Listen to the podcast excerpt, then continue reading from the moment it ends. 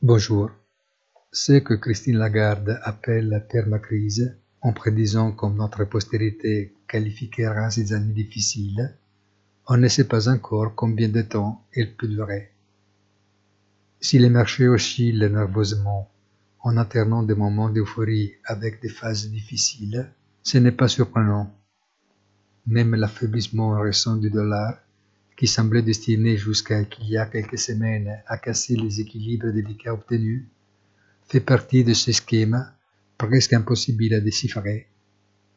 À la fin de l'année, et ce n'est pas loin, il sera possible de faire les additions, mais les résultats sont déjà largement décrits.